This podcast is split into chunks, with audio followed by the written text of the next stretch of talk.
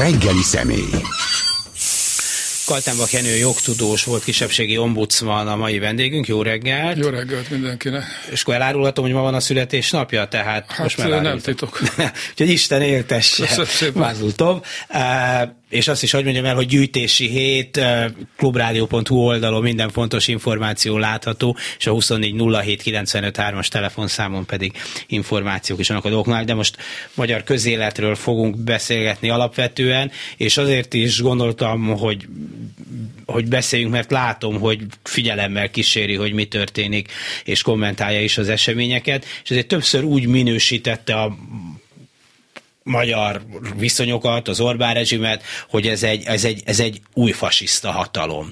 Mit jelent az ön értelmezésében az, hogy ez egy új fasiszta hatalom? Hát leginkább azt, hogy arra hasonlít, amit annak idején Mussolini és társai csináltak, tehát egy ilyen diktatórikus, egyközpontú, antidemokratikus, a médiát megszálló, az ellenfeleket lehetetlenné tevő, és hát egy hazug propagandával operáló valami. Az embereket sajnos, hogyha nincs más hírforrásuk, mint az az egy, amelyik ezt a fajta propagandát terjeszti, akkor nagyon könnyű megtéveszteni. Erre a történelemben számos példa volt.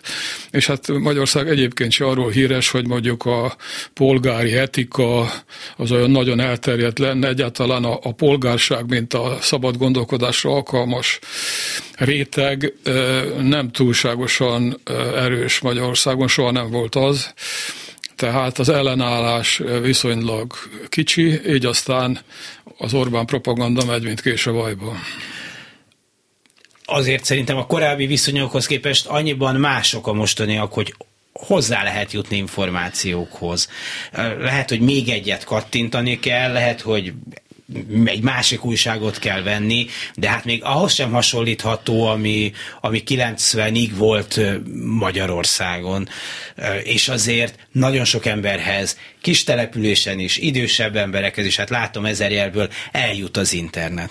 Szóval, hogy szokták mondani, Pista bácsi? Pista bácsi a pornót megtalálja azért az interneten. Hogyha nagyon akarná, szerintem a valódi híreket is le tudná vadászni. Hát egyrészt biztos, hogy van e, ilyen is, de azért, hogy ez mekkora tömeget jelent, azt én nem tudom megmondani. Az, az nagyon valószínű, hogy azért a vidéken az információ áramlás nem olyan, mint mondjuk Budapesten, vagy a nagyobb városokban.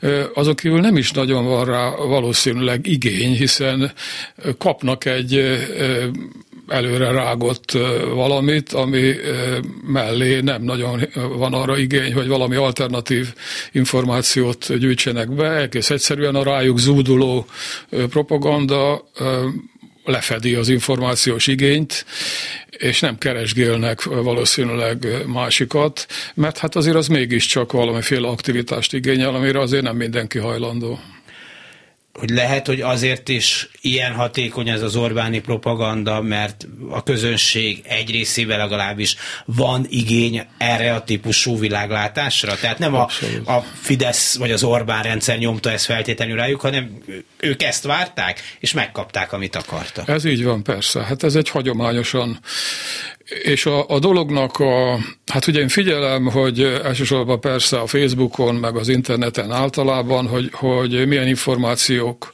jutnak el, kapnak bizonyos nyilvánosságot, és hát a legelképesztőbb történeteknek vannak hívei, méghozzá tömegesen. Tehát időnként az ember olyasmivel találkozik, amikor elgondolkozik rajta, hogy hát hogy is mondjam, normális ivarévet felnőtt ember mennyire hajlandó ezt nem csak elhinni, hanem még terjeszteni is. Tehát ez a fajta, hogy mondjam, valamiféle őrület, most egy kicsit idézőjelbe téve természetesen az őrület szót, azért megakadályozza az alternatív információk felfogását. Tehát ez egyfajta meggyőződés, megingathatatlan meggyőződés, amely persze naponta kap megerősítést, így aztán nem is nagyon keletkezik igény arra, hogy valami más után nézzem valaki. Um, mondtunk dolgokat, hogy korlátozzák a jogállamot, az alkotmánybíróság jogait, szűkítik, meg olyan embereket tesznek bele, akikről tudjuk, hogy olyan fogsz hazni, ez nem érdekli a népet, mert ez tényleg elég bonyolult dolog a fékek és ellenség. Jó, ezt megint nehéz elmagyarázni, bár szerintem annyira nem nehéz, de jó és akkor azt gondoltuk, hogy de van néhány dolog, és ilyen, hogy az életszínvonalom rohamosan csökkenni fog, na ez mind, ja, az oktatás, az egészségügy helyzete, az, ott rémes dolgok lesznek, akkor ezt megint, meg. Megint nem történt semmi. Ha az életszínvonal elkezd esni, jönnek a nagy rezsiszámlák, és most már lassan pedig jönnek. A közértbe bemész, mennyit kell fizetni, ezt már mindenki megérti. Ehhez képest azt látjuk, hogy mondjuk az önkormányzati választásokon, ha nem is minden, de azért sorra nyeri meg a Fidesz olyan helyeken is, ahol régen, vagy korábban ellenzéki jelöltek voltak. Hát szerintem ennek több oka van. Az első talán az, hogy a időközi önkormányzati választásokon való részvétel az rendkívül alacsony. Nyilván a legjobban szervezett Fidesz tábor megy el, és a többiek, akik ugyan szentségelnek és elégedetlenek, azok nem föltétlenül mennek el szavazni, tehát nem egy szervezett tábor, és ez egyáltalán érvényes. Tehát a, magyar társadalom egy erősen amorf, szervezetlen társadalom. Ellenállás csak ott várható, ahol az a polgári attitűd, attitűd, amiről az előbb is szó volt, széles körben elterjedt és megszerveződik. Tehát a szervezett társadalom tud ellenállást kifejteni, az amorf nem. Az amorf társadalom az azt csinálja, amiről ugye azért lehet hallani, hogy szentségelnek, elégedetlenek, de képtelenek arra, hogy valamiféle ellenállást fejtsenek ki be, belesüllyednek ebbe a mindennapi pokolba, ami itt van, de képtelenek a saját érdekeiket megvédeni. Ahhoz meg kellene szerveződni. És hát sajnos azt kell, hogy mondjam, hogy akinek ezt leginkább meg kellene csinálni, akinek leginkább meg kellene szervezni ezt a társadalmat, vagyis az ellenzéki pártok hatásköre hát eléggé korlátozott, és én nem is nagyon látom, bár hát nem akarok igazságtalan lenni velük, azt a rettenetesen nagy aktivitást ebben a, a, az irányban, Éppen ezért én örültem annak, amikor a, a DK ugye Dobrev vezetésével végre megmozdult, és elkezdett valamit, hogy aztán ebből mi lesz, azt majd meglátjuk, de minden esetre ebben a sivár, sivatagi helyzetben ez egy reménysugár.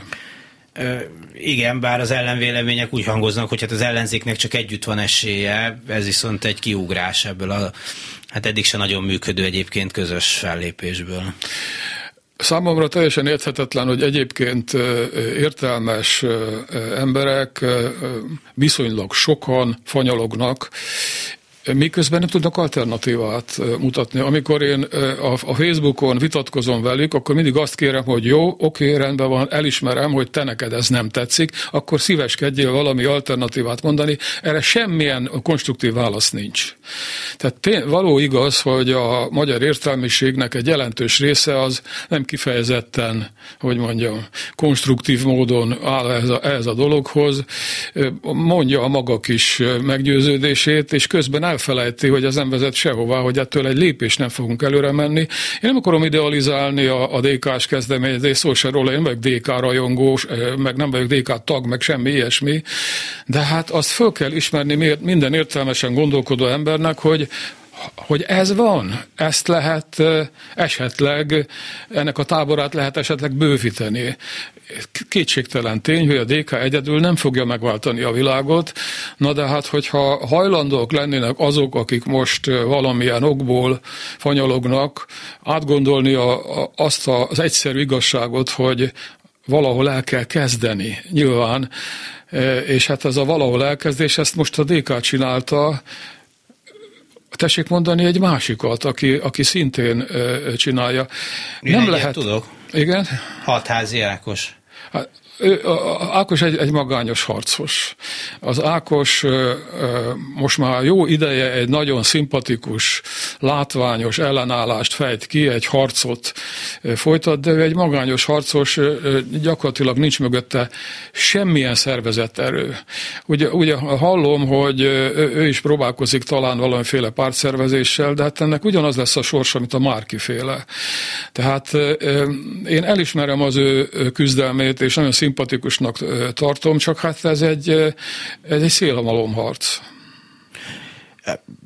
jó, de mondjuk nem láttuk példáját annak, hogy most nem tehet esküt, ehhez egyébként mint jogász, vagy mint jogtudósnak is érdekel a, a, a, a, a véleménye, de hát mint a hatalmi viszonyok ismerőinek, tehát hogy egy ilyen teljesen igazságtalan, képtelen helyzetben van, nem látom, hogy az ellenzéki pártok kiálltak volna mellette, vagy tettek volna gesztusokat, aztán mindegy, hogy közben vitatkoznak, vagy nem mindenben értenek együtt, mert attól nem lett volna egyik ellenzéki pártnak sem kisebb a tábora, hogy azt mondják, hogy azt már mégse lehet csinálni, amit kövér csinál Katházival. Szívesen mondanék ellen, de nem tudok.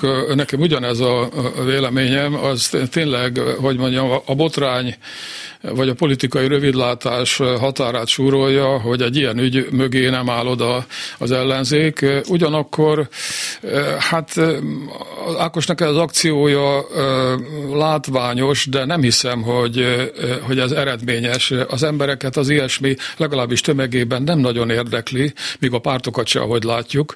Éppen ezért egy, egy, ez, egy, ez egy tiltakozó, egy protest valami, na de hát ez önmagában kevés.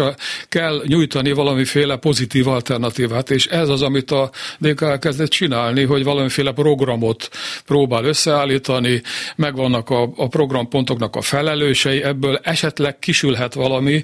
Önmagában a protest az nagyon szimpatikus, csak éppen nem vezet sehova. Még a választások előtt, tehát az, idő, az ellenzéki választások környékén kérdeztem egy politikustól, hogy miért nem hoznak létre egy árnyék kormányt. Ugye az a médiában is jobban meg tud jelenni, meg, meg látványosabb.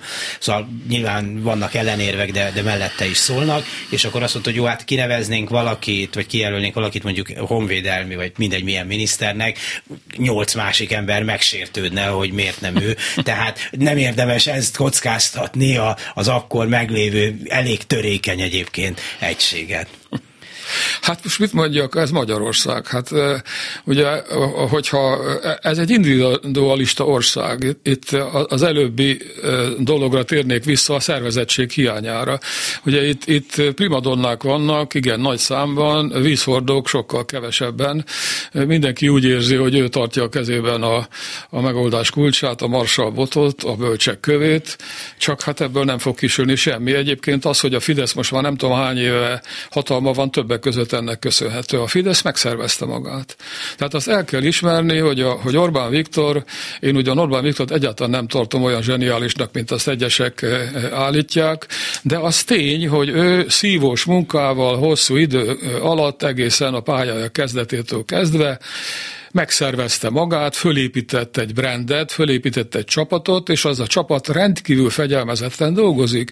Tehát a Fideszben nincs kibeszélés, meg ilyesmi. Ez, ez, ez nagyon antipatikus amúgy egy demokratának nyilván, mert ez, ez a, a, a fasiszta pártszervezési elvekre hasonlít, de, de hát ez működik Magyarországon sajnos. Lenin is ezt mondta, hogy kell egy bolsevik élcsapat, és Igen. akkor egy viszonylag kis számú emberrel egy mekkora nagy országot meg lehet szerezni. Szóval Pontosan. van ennek előképe. Hát ezt a modellt követi a Fidesz.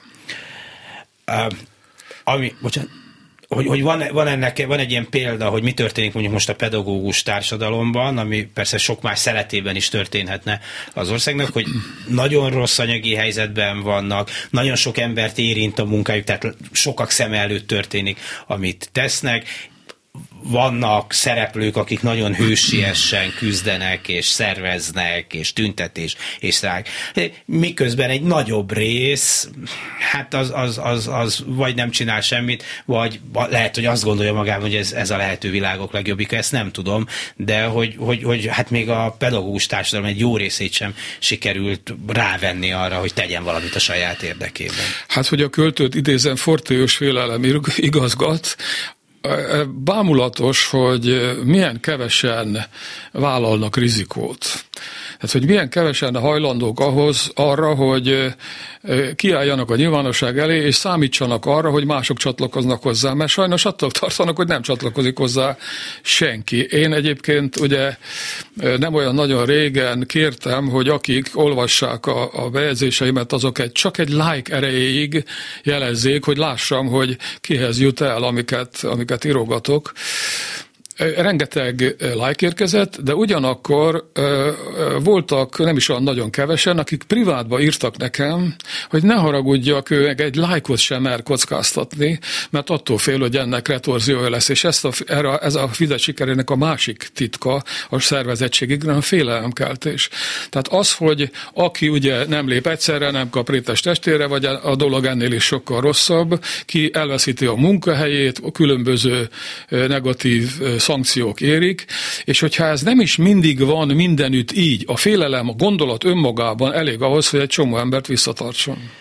Nyilván sokféle élethelyzet van, de nekem sokszor az az érzésem, hogy mikor azt mondja valaki, hogy fél, akkor ez részben a... Kibúvó, igen. Igen, az, az, azon gondolsz, hogy kimerjem mondani, hogy a lustaság, mert nem biztos, hogy ez a jó szó, vagy nem akarok ennyire sértő lenni, hát. de, de igen, hogy ez egy kibúvó, mert nehéz mit mondani, meg azért tudunk olyan történetet, hogy valakit ért valami hátrány azért, mert elmondta a véleményét. Hallottam olyat, hogy valakit nem vettek fel egy munkahelyre, mert megnézték a Facebook bejegyzését, mit ilyen, micsoda. Tehát, hogy, hogy, hogy nyilván van ilyen, hogy erre lehet hivatkozni, hogy, hogy félek, és akkor nem kell semmit se csinálni, és meg vagyunk. Hát ez minden diktatórikus hatalomnak az egyik módszere, hát ez, ebben nincs semmi új, ezt, ezt így csinálják, amióta a világ világ, hogy megpróbálnak félelmet kelteni, még akkor is, hogyha ez csak egy ilyen virtuális valami, nem is igaz, nem is feltétlenül, és nem is mindenhol hat, de önmagában az a tény, hogy van félnivaló, és hát ugye pont, pont az a helyzet kedvez ennek, ami Magyarországon van. Ugye, hogyha itt lenne valóban egy nyugat-európai értelembe vett független egzisztenciával bíró polgárság, akkor nem lenne félnivalója. Itt azonban ilyen nincs, vagy legalábbis rendkívül szűk.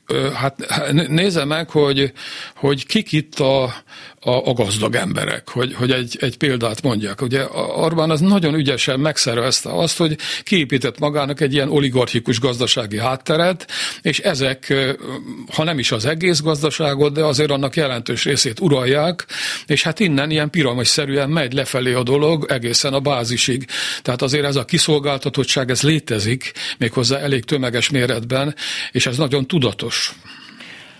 Hát létezik az a kérdés, hogy mit, mi erre a válasz. Tehát az, hogy jó ez így nekünk, mert, mert, mert az előzőek is loptak, ezer válasz van erre, nem jó nekünk, de, de mit tudunk csinálni, eljut odáig, hogy nem jó nekünk, de hát ha tudunk valamit csinálni ellene. De szerintem akik azt mondják, hogy jó ez nekünk, vagy ugyan nem jó, de mit tudunk csinálni, ezek adják a társadalomnak egy igen nagy részét ma. Igen, hát ez a kádári magyar modell.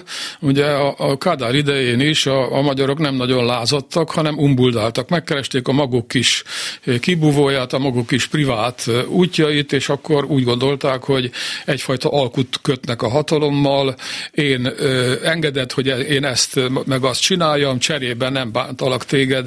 Szóval ez a fajta kimondatlan háttéralkú, ez ma is működik, hiszen ez a magyar mentalitásnak egy, egy, egy jelentős része, és hát történelmi hagyományai vannak, szóval ebben nincs újdonság, csak a régi bevált módszereket frissítik föl, hiszen a, az Orbán rendszer módszereiket tekintve azért sokban hasonlít ehhez a kádári modellhez, vagy azt is mondhatnám, hogy a Horti modellhez, ahol azért a hatalom meglehetősen egyközpontú volt alternatíva nélkül. Na de szerintem azért sok különbség van a kádári világhoz képest, szóval akkor nem nagyon lehetett eredményesen lázadni, mert a szovjet tömbből kitörni, talán a lengyelországi eseményig eseményekig remény, remény sem volt. Hát, hát azért 56-ban megpróbálták. Hát de az 10 nap volt, és aztán mi lett belőle. Igen. Tehát, hogy igen persze meg volt 68 Prága, meg... Meg, hát meg, volt egy ellenzék azért, meg, különösen a vége felé. Kétségtelen, de hogy azért a, a, a többség úgy gondolta, és, és talán ebben nem is tévedett nagyon, hogy olyan nagyon kitörni ebből nem lehet. A környező országokhoz képest még mindig jobb az élet, mert meg kell nézni, hogy mi van Romániában, vagy a szovjet... Ahhoz hát ez még, volt az alkú része. Ez volt az alkú része, és azért a Kádár korszak bizonyos korai azért nagyon sok embernek életszínvonal emelkedést hozott. Hát a, szerintem a, paraszti nép, a magyar paraszti népesség egy jelentős részének hozott előrelépés, mondjuk főleg az 50-es évekhez képest, ahol azért szörnyű dolgok történtek, tehát, hogy sokan érezhették azt, hogy ez egy, ez egy ha már nem lehet változtatni, akkor alkudni kell. De most nem az a helyzet, hogy ne, nem lehet változtatni, vagy nem lehetne változtatni, és lehet, hogy a változtatásnak a X-et behúzni a szavazólapra, ami mégse egy akkora bátorság lenne a megoldás, tehát nem kell molotov koktélt fogni hozzá.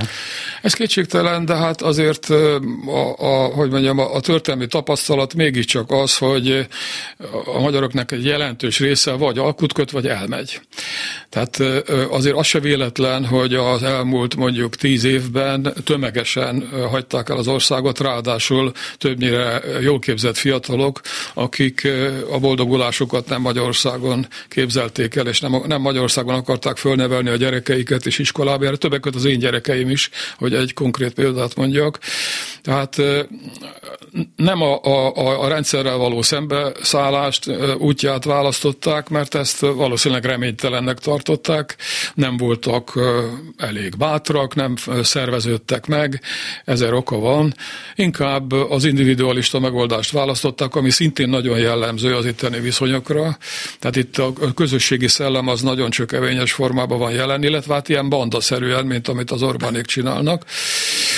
Inkább ö, ö, fogták magukat, és felszámolták az itteni egzisztenciájukat, és elmentek, és ezek a, a ez a megoldás ráadásul rendkívül vonzó, hiszen az esetek legnagyobb részében sokkal jobb helyre kerültek, mint, mint Magyarország. Ugyan az Orbáni propaganda időnként földobja az hírt, hogy mennyien jönnek vissza, de én ezt a sima propaganda fogásnak tartom. Jó, hát előfordul nyilván, hogy valaki vissza. kudarcot vall és visszajön, de ez nem tömeges. Igen, meg azért máshol se feltétlenül könnyű az élet, Igen. tehát valaki elmegy és egy idegen kultúrában próbál sikereket elérni, akármilyen tehetség, biztos, hogy annak is ezer, ezer, ezer nehézsége van. Csak így az együttműködés képességéről jut eszembe, hogy az egyik fiam egy olyan iskolába járt, ahol nagy hangsúlyt fektettek arra, hogy a gyerekek közösen csináljanak valamit, tehát valamit meg kellett oldani a négyüknek vagy ötüknek, és akkor együtt kaptak rá egy értékelést. És akkor mindig mondták ott, akkor mindig volt anyuka, aki jelentkezett a szülői érdekezeten, és azt mondta, hogy miért kapott az én fiam hármas, nem tudom, hogy osztályoztak el 30 százalékot, miközben az egész csoportban ő dolgozta a legtöbbet. Tehát, hogy, hogy, hogy, hogy a, egy, és ez egy, egy jobb iskolába értelmiségi szöveg, hogy, hogy föl se fogta, hogy mi, a, mi volt a feladat, vagy föl se fogtuk, mert lehet, hogy én se fogtam fel. Ami, tehát, hogy, hogy, hogy hiányzik ez az oktatásból, a politika, az ellenzéki politika se ad szép példát arra, hogy ez működhetne. A szakszervezetek képtelenek Magyarországon megszervezni sok embert. Igazán. Hát a magyar oktatási rendszer kétségkívül nem a világ élvonába tartozó valami, ennek számos oka van, például az, hogy a pedagógusok rosszul fizetettek, ez nem egy nagyon vonzó pálya, egyre kevésbé vonzó pálya. Hát ma már ugye ott tartunk, hogy képesítés nélkülieket próbálnak, tehát pedagógiai végzettséggel, tanári végzettséggel nem rendelkezőket próbálnak verbuválni, hogy a tanárhiányt ellensúlyozzák. Én a saját példámon tudom ezt is bemutatni, hogy mi a különbség. Az én unokáim itt kezdték a, az iskolájukat, és most Bécsben vannak, hát ég és föld a különbség. Szóval egészen más a légkör az iskolában, szeretnek oda, oda menni, jól érzik ott magukat, még a nyelvi nehézségek ellenére is mert hát egy, egy sokkal inkább anyagi eszközökkel ellátott, magasabb színvonalú, jobban képzett pedagógusok által üzemeltetett valamiről van szó, és sokkal inkább gyerekközpontú, mint a, mint a magyar iskola rendszer. Nekem legalábbis ez a tapasztalatom, anélkül, hogy most bárkit meg akarnék bántani, de az tény, hogy hát úzsba kötve nehéz táncolni, egy rosszul fizetett, frusztrált pedagógustól elvárni azt, azt, hogy magas színvonalú munkát teljesítsen, az, az eléggé nehéz, miközben nyilván van egy csomó ember, aki ennek ellenére lelkesen csinálja. Igen, hát ez a következő kérdés, és erre szerintem az egészségügy is, meg az oktatás is jó példa, hogy pár szerintem ez nem olyan, mint egy híd, hogy mindig mondjuk, hogy összedül, összedül, és akkor a hídon nem lehet átmenni, ha összedül, azért ez nem úgy dől össze, de hogy van egy csomó lelkes, elkötelezett ember, aki azért megmenti a teljes összeomlástól, ami lehet, hogy nincs, és e, ezeket az intézményeket. Tehát vannak kitűnő tanárok, akik a rossz fizetés, minden apait, anyait beleadnak, vagy orvosok, akik napig 25 órát dolgoznak, és ettől aztán úgy néz ki, mintha nem is lenne akkor a nagy baj, de hát mégse ez a megoldás valószínűleg. Hát ugye egy tisztességes államnak az alapszolgáltatásokat biztosítani kell még hozzá megfelelő színvonalon. És a két legalapabb alapszolgáltatás az, az oktatás és az egészségügy. Enélkül egy társadalom nem működőképes. Én, én nem tud, nehezen hiszek az olyan feltételezéseknek, amikkel, amikkel találkozom újra és újra, hogy ebben felfedezni vélnek sokan, vagy hát nem tudom hányan, de minden esetre ez a gondolat felmerül egyfajta szándékosságot. Hát az tény, hogy a, a kiművelt emberfők azok nem a diktatúra kedvencei. Tehát, hogyha a, a, a diktátor érdekeit veszem alapul, akkor ő neki nyilván nem egy magasan képzett, világlátott, függetlenül értelmesen gondolkodó réteg az álma, hanem azok, akiket jól lehet idomítani, akiknek, akik csavar a gépezetben, mert ők velük nincs baj. Tehát ők azt csinálják, amit a, a felsőbbség elvár tőlük, és ezt az oktatási rendszeren keresztül is lehet szorgalmazni, érvényesíteni. Hát nem akarok személyeskedni, de most nem is mondom a nevét az illetőnek, aki ugye gyakran adja a nevét a, a különböző oktatási politikától jövő üzeneteknek, de hát ez katasztrófa. Szóval az, az borzasztó, hogy milyen üzeneteket küld a, a, a, az iskoláknak.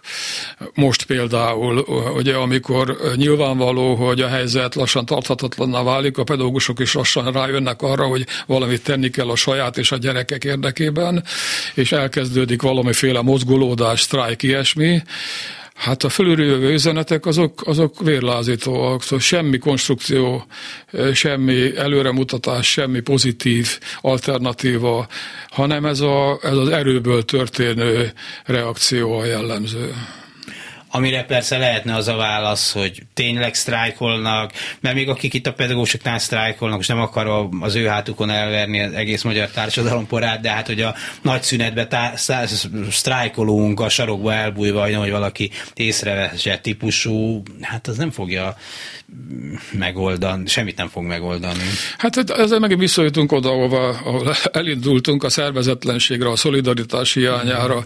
Tehát az, hogy, hogy mit tudom én, a Budaörsi iskola kiáll a nyilvánosság elé, és azt mondja, hogy az így nem mehet tovább, és akkor nem csatlakoznak hozzá, vagy legalábbis minimális a, a reakció a pedagógus társadalom részéről. Hát ez a kiszolgáltatott, hogy mondjam, most nem akarom bántani őket, de mégiscsak azt kell, hogy mondjam, egyfajta jobbágymentalitású magatartása a jellemző, mintha nem értenék, hogy hogy me, mekkora hatalmuk igazából. Tehát, a, hogy mondjam, az alul lévők nem ébredtek rá arra, hogy, hogy ha megszervezik magukat, akkor nincs az a hatalom, amelyik ellen tudna állni nekik. Csupán meg kellene szervezni magukat. Ők vannak kulcshelyzetben, nem a hatalom. Tehát nem, nem lehet, mit tudom én, tízezer pedagógust elbocsátani, vagy valamiféle szankciót alkalmazni vele szemben, hogyha egész egyszerűen összefognak, és azt mondják, hogy érvényesíteni akarjuk az érdekeinket. Egyébként ez nem csak rájuk, hanem általában mindenféle szakmára érvényes. Szóval a, a magyar társadalommal az a baj, hogy nem tudja megszervezni önmagát, ezért a hatalomnak viszonylag könnyű dolga van. Hát az újságírók hagyták magukat, sőt, ez nem is jó kifejezés, hogy az újságírók jó része, mert a klubrádiónál talán kevésbé igaz, nem hogy hagyta magát bedarálni, hanem önként jelentkezett, hogy lehetnék-e szolga. Jó, hát akkor mondok egy másik példát, ami talán még eklatánsabb és még szomorúbb. Itt van a Tudományos Akadémia. Igen. Hát a, a, a, a magyar szellemi élet krémje, krém de la krémje, akik aztán igazán elvileg nem lennének kiszolgáltatva, hiszen egy olyan tudás birtokában vannak, amit nem lehet csak úgy nélkülözni, ehelyett puha gerincel meg be, behajoltak a egy-két kivételtől eltekintve, behajoltak a hatalomnak, és azóta engedelmes szolgaként viselkednek, vagy elmennek. Tehát Szóval ő nekik aztán igazán, ők aztán igazán nagyon keveset kockáztattak volna, hogyha karakánabb módon kiállnak, és az érdekeiket érvényesítik. Sőt, hát ugye ők lennének azok, akik a tekintélyüknél, befolyásuknál fogva tulajdonképpen vezető szerepet kellene játszani egy igazságosabb társadalom kialakításában. Van egy csomó dolog, amire azt gondoljuk, hogy lehetne másképpen vagy jobban csinálni, na de a, a, az erőszakos népboldogítás még sosem működött. Tehát második Józseftől kezdve általában belebuktak, hogy mikor azt mondták, hogy mi tudjuk, vagy tudni véljük, hogy, hogy mi a jó dolog, te te hülye név, addig üttük a fejedet, amíg rá nem jössz, hogy neked is az a jó, ha beledög lesz akkor is. Szóval, hogy ez sem működik. Hát amíg rá nem jövünk, hogy másképp kéne mi magunk, addig, addig kimondja meg. Hogy hogy... Hát azért őre folyta, nagyon sok víz lefolyt a Dunán.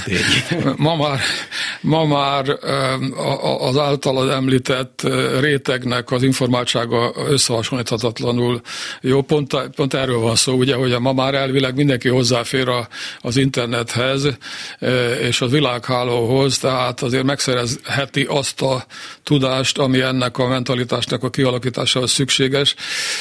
Éppen ezért igazából szomorú és érthetetlen, hogy ennek ellenére nem nagyon történik semmi. Miközben ugye itt azért nem az van, mint Oroszországban, hogy valaki az életét kockáztatja, és mondjuk lepufantják a, a hídon, vagy ilyen mondva csinált pereket zúdítanak a nyakába és, és lecsukják.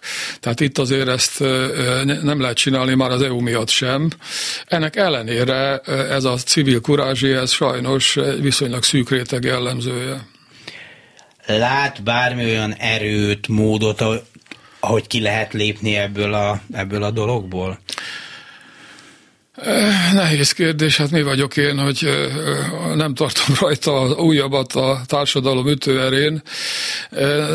Én ebben a pillanatban nem vagyok kifejezetten optimista, na de hát ugye éppen az előbb beszélgettünk arról, hogy annak idején Ceausescu se gondolta volna, hogy pillanatok alatt megbukik. Mondjuk Orbán nem Ceausescu, és a helyzet is más, de azért a történelem mindig tartogat meglepetéseket, hirtelen ugrásszerű változásokat, amiről nem is gondoljuk, hogy eznek esélye lenne, és akkor egyszer csak, egyszer csak bekövetkezik. Hát, hogy úgy mondjam, a, azt nem látjuk, hogy az utolsó csepp mikor esik bele a pohárba, amitől aztán túlcsordul. Ez, ennek az esélye Magyarországon is megvan szerintem, bármelyik pillanatban megtörténhet, annak ellenére, hogy az, ennek a eljövetelét egyőre nem látjuk, de ez a dolognak a lényege, hogy nem lehet előre látni talán ön is írta valahol, hogy azért a nagy magyar társadalmi változásokat valahogy mindig kívülről mozdították meg. 56 részben ebben is kivétel, de hát, hogyha időben visszamegyünk, a rendszerváltás és a 80-as évek, 90-es évek elején akkor is a volt demokratikus ellenzék, de hát mégiscsak kívülről indult el, ugye a nagy társadalmi változás 45 után, szintén előtte még egy korszakkal visszalépve a Habsburgok, szóval, hogy, hogy, hogy, hogy azért általában nagy változások valahogy kívül, kívülről indítvatta, fogt, kezdődtek el. Ez így van, Magyarországra valóban jellemző az, hogy kívülről indulnak el változások, mert úgy érzik, hogy egyedül talán kevesek hozzá, és kell valamiféle külső igazolás vagy megerősítés.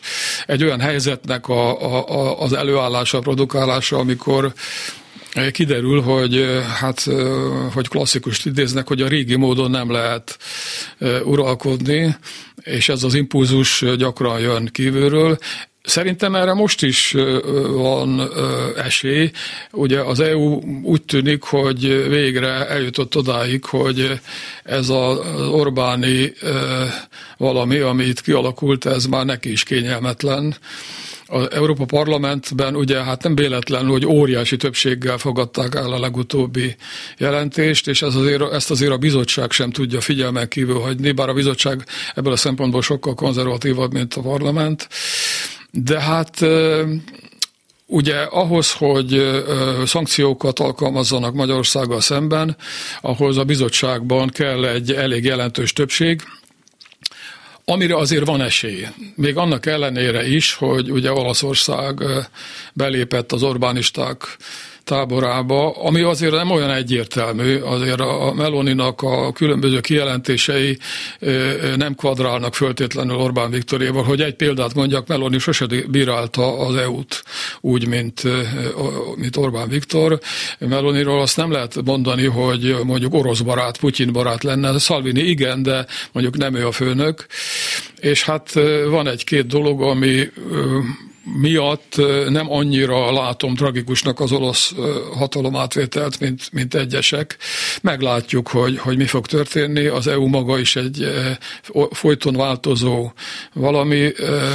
Reménykedjünk benne, hogy ezúttal betartja azokat az elveket, amiket egyébként val a gyakorlatban is, és megnehezíti az Orbáni uralkodást olyan mértékben, ami azért már itt is éreztetni fogja a hatását. Tehát ez lehet egy ilyen kavics, amit beledobnak a, az ávó vízbe, és akkor a hullámok elsodornak valakit.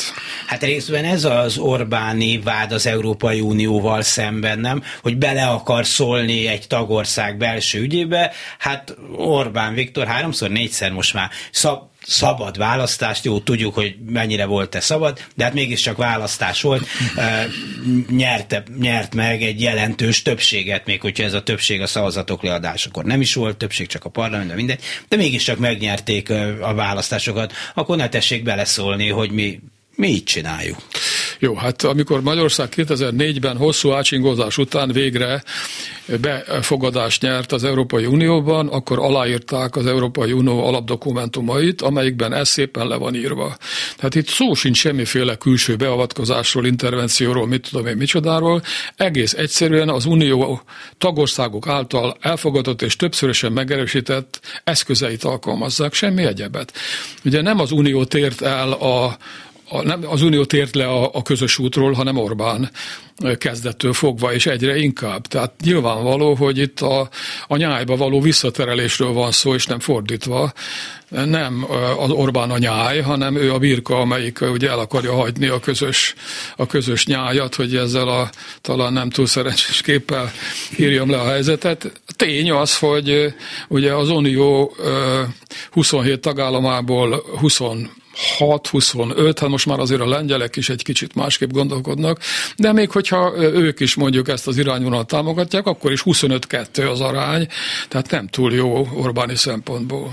Igen, ez érdekes, hogy ez a kelet-nyugati törésvonal akkor is, bár csak részben maradt meg, a nyilván más Csehország, NDK, vagy Baltiak. Baltiak megint, de hogy, de hogy maradt egy ilyen kelet-nyugati törésvonal, amikor pedig az ember azon, hogy éppen közelednie kellett volna ennek a két világnak egymáshoz. Hát szerintem közeledik is, közeledik folyamatosan is. közeledik. Ugye hát a baltiak a legjobb példa, a baltiak az egyik leghűségesebb tagjai az újaknak, akik annak idején csatlakoztak, de hát igazából Sehországgal és Szlovákiában sincsenek különösebben súlyos konfliktusok, sőt azt kell, hogy mondjam, hogy a nálunk sokkal rosszabb helyzetből induló Románia például rendkívül sokat profitált az EU tagságban, manapság ott tartunk, hogy Románia lass lassan beelőzi Magyarországot, sőt, bizonyos paraméterek tekintetében ez már is megtörtént. A sereghajtó Bulgáriában is most egy EU-barátabb és értelmesebb kormány került hatalomra, tehát lassan ott tartunk, hogy mi lettünk az elsőkből az utolsók, sereghajtók, és ez kizárólag a Fidesznek és Orbánnak köszönhető.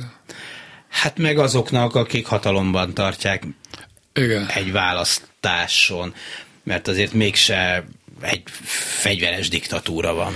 Hát fegyveres nem, de, de hogy mondjam, intézményi diktatúra azért van.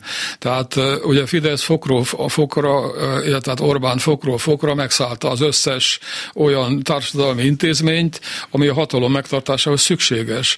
Tehát ez egy látszat, hogy itt a demokrácia van. Hát maga az EU egyik fő kifogása pont az, hogy nincs.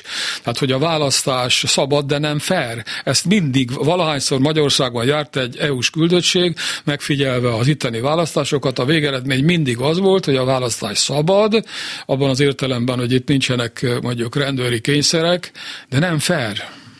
Mert hogy nincs is szükség rendőri kényszerre, mondjuk jobb így, hogy nincs, de hogy működik ez anélkül Hát, is. hogyha azért felrenne a választási rendszer, tehát nem lejtene a pálya erősen, akkor azért sokkal nagyobb lenne a kockázat annak, hogy, hogy veszít a Fidesz, vagy hogy egy másik példát mondjak, hogyha itt lenne egy, egy szabad sajtó, egy tisztességes sajtó, a klubrádió lassan ilyen magányos farkas lesz, akkor megint más lenne a helyzet, mert hiszen ugye nyilvánvaló, hogy a, a, a sajtó feladata a hatalom ellenőrzése. Itt viszont csak lakálysajtó van, vagy legalábbis nagy részt lakálysajtó van, akinek esze ágába sincs ezt a funkciót betölteni.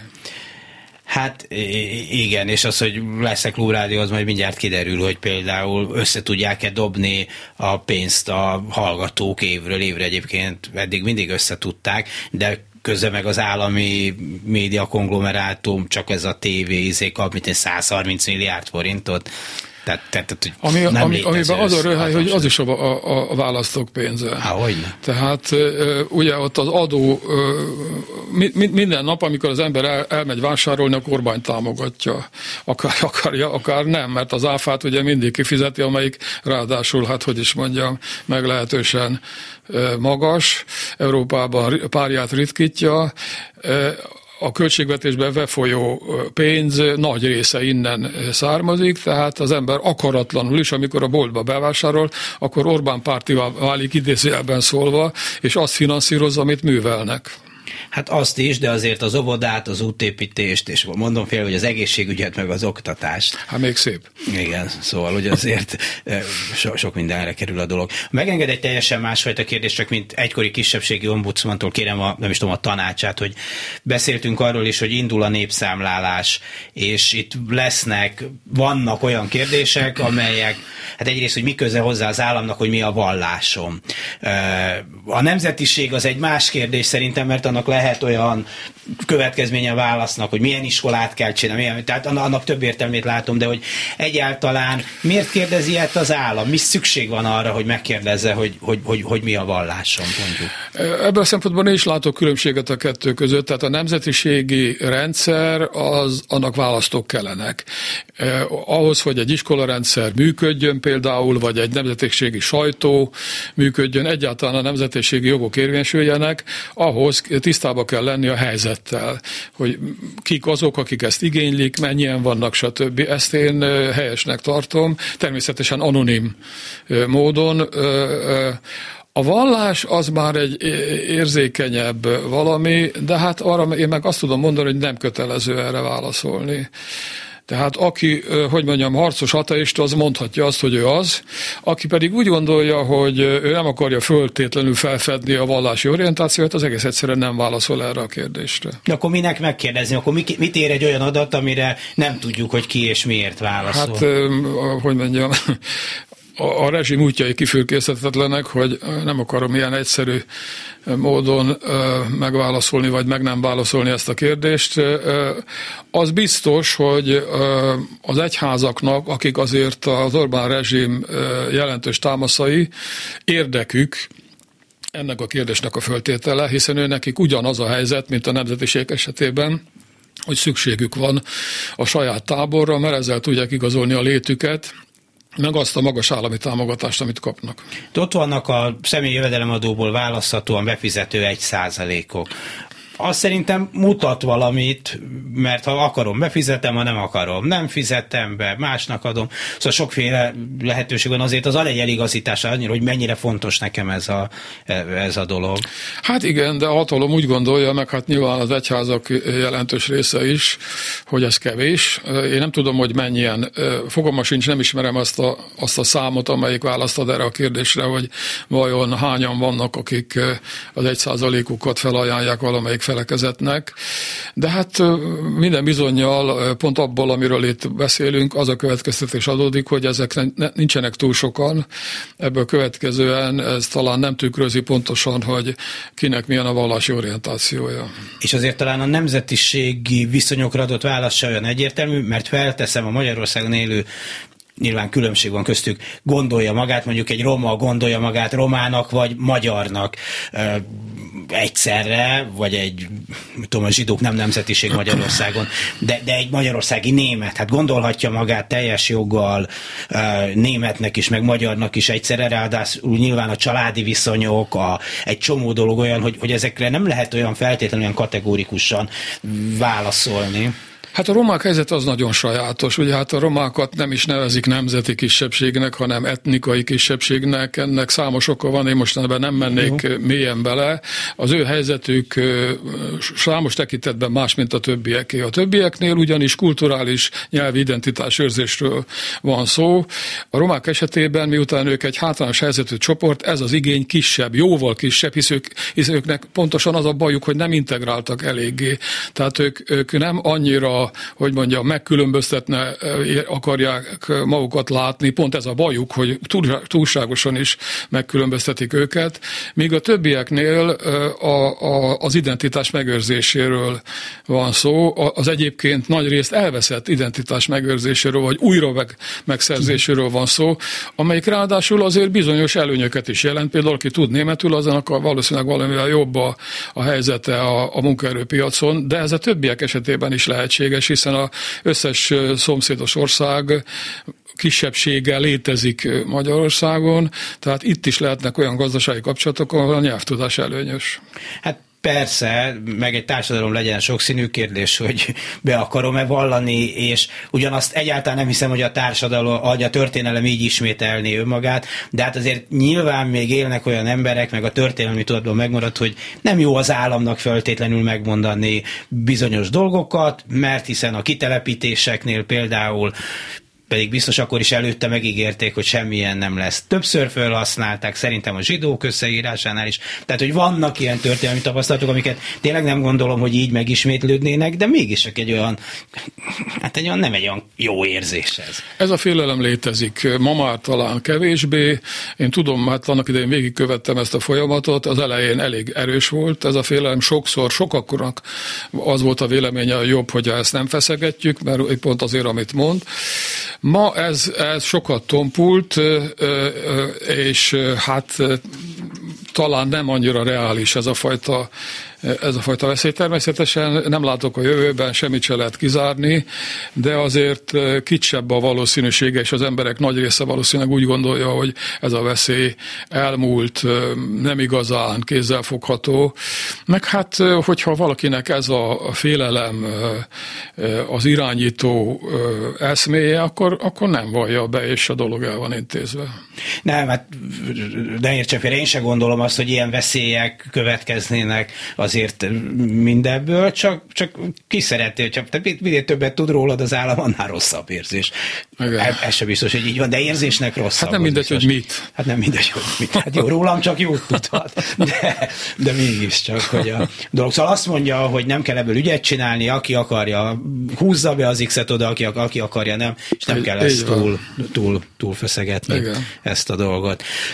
Köszönöm szépen Kaltenbach Jenőnek, volt kisebbségi ombudsmannak, jogtudósnak, hogy itt volt és elmondta mindezeket. Önöknek pedig köszönöm szépen az egész reggeli figyelmet. Ne felejtsék el, hogy gyűjtési hét vagy hetek, ha jól emlékszem, amit Eszter mondott, 42 milliónál tartottunk már ma reggel. A klubrádió.hu internetes oldalán minden további információt megtalálnak arról, hogy hogyan lehet támogatni a klubrádiót, és van két telefonszámunk is 061 24 07 95 3, illetve illetve 061 24 06 95 3, ahol információt kérhetnek és csekket. Köszönöm szépen a figyelmüket, a mai műsor elkészítésében munkatársaim voltak Král Kevin, Lantai Miklós, Balok Kármen, és ma reggel itt a stúdióban a szerkesztő Herskovics Eszter, Dési Jánost hallották, a viszont hallásra.